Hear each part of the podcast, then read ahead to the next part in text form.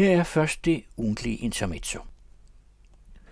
Sammenfattende om Vladimir Putin konstaterer kenderen Samuel Raklin, at manden er en bølle. Putins baggrund og metoder er bøllens, en gangsterboss på russisk, støbt og hærdet i KGB's mafiøse mentalitet, hvor menneskeliv, vel at mærke de andres, ikke kun er midlerne, men stadig sværere at ignorere målet. Dette forveksles i arrangerede patriotiske stunder med sentimentalitet og sentimental fædrelandskærlighed, kynikernes udtryk for følelser. I russisk forstand kædes fædrelandsfølelsen patriotismen ofte sammen med det store lands litterære frembringelser. Arven fra disse definerer mod Rusland. De store hedengangene sættes til højbords med markante russiske historiske begivenheder, fortrinsvis sejrene. Kommer tid, kommer lidelser, kommer død og ulykke over masserne, kommer nederlag, kommer sejr. Opskriften på en hysterisk ortodox velsignet national hellighed betyder, at Rusland altid eller næsten altid vinder, og siden dyrker de døde i overdåede gyslige mindesmærker, der i nutid og fremtid, omskabt i fortidens falske billede, blot afventer på supplerende gysligheder af det kæmpende russiske idealmenneske. Den nuværende dyrkelse af det nationale er som snydt ud af næsen på Sovjetunionens fremstilling af sig selv, og lige så tynget til med myter, der markedsføres af diktatoren selv og tilsidesætter historiens kilder.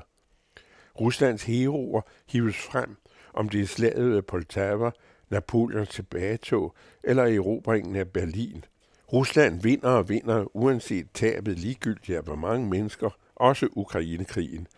Selv den mindste tvivl er livsfarlig, og som månederne går, og små taktiske erobringer trænger ukrainerne baglæns, bliver tvivlen ikke alene risikabel for den tvivlende, men er ens betydende med forkastelse af Rusland i nutid, fortid og fremtid. Man kan spørge, om systemet Rusland, uanset hvor klar fejltagelsen i krigen indlysende er, overhovedet er nogen, eller er den, en eller anden den, der en frostklar dag vælter Putin eller putter strykninja en samovar, kan og vil tillade et nederlag eller blot en uafgjort afslutning. Krigen, som dengang med Karl den 12. eller med Napoleon eller Hitler, er nu i resonans med nationens fodslag, og så er de oprivende store forskelle på de nationstruende opgør og russernes henholdsvis berettigelse i kampen i tidens løb underordnet, og nederlaget en lige så stor umulighed som i fortiden, da Ruslands liv eller undergang til gengæld stod på spil. Men ydermere paranoid despot i spidsen, der ikke kender begrebet hensyn, er følgende ikke så umuligt at decifrere. Rusland, Putin eller en anden Putin i den struktur, der i historieforfalskningens navn nu i over 20 år er slået fast, med de indvendes udsigt til gulag og glemsel, taber ikke krigen. Rusland kan lide endnu flere ufattelige menneskelige tab end nu, men folk har de nok af. De kan lide ufattelige tab af militært materiel, men våben har de nok af, ellers har Nordkorea.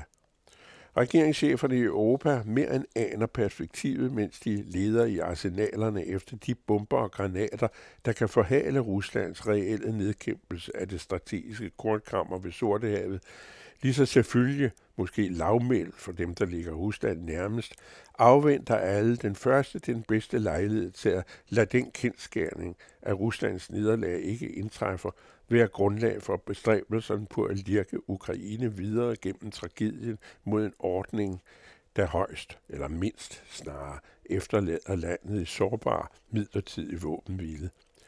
At man heller ikke i en sådan situation kan stole på Rusland, siger sig selv, med Samuel Raklins realistiske bedømmelse af Putin en mente, og dermed russisk ledelsespotentiale.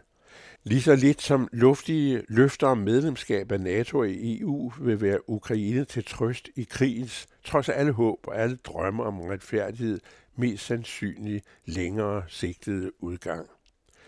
Så længe diktatoren i Kreml bestemmer alt, flyder blodet hissigt og vækker til stadighed undren i jagttageren, når nu det nationalrussiske ligger tyrannen så stærkt på scene.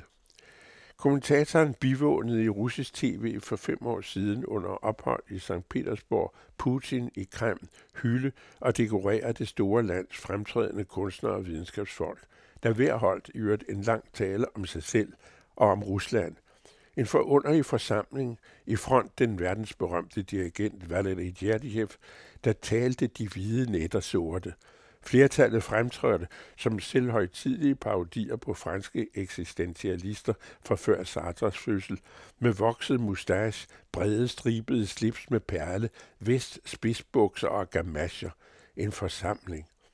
Forundringen lå og ligger i afstanden mellem alt dette, alt dette samlede åndsliv, med den høfligt smilende Putin på sidelinjen, der ved lejligheden, transmitteret til hele landet, også Sibirien, hyldede de russiske rigdomme i den store musik og litteratur om det tvivlende menneske, den lidende russiske sjæl med livsmod og civilcourage, trods alle forfærdende forhindringer.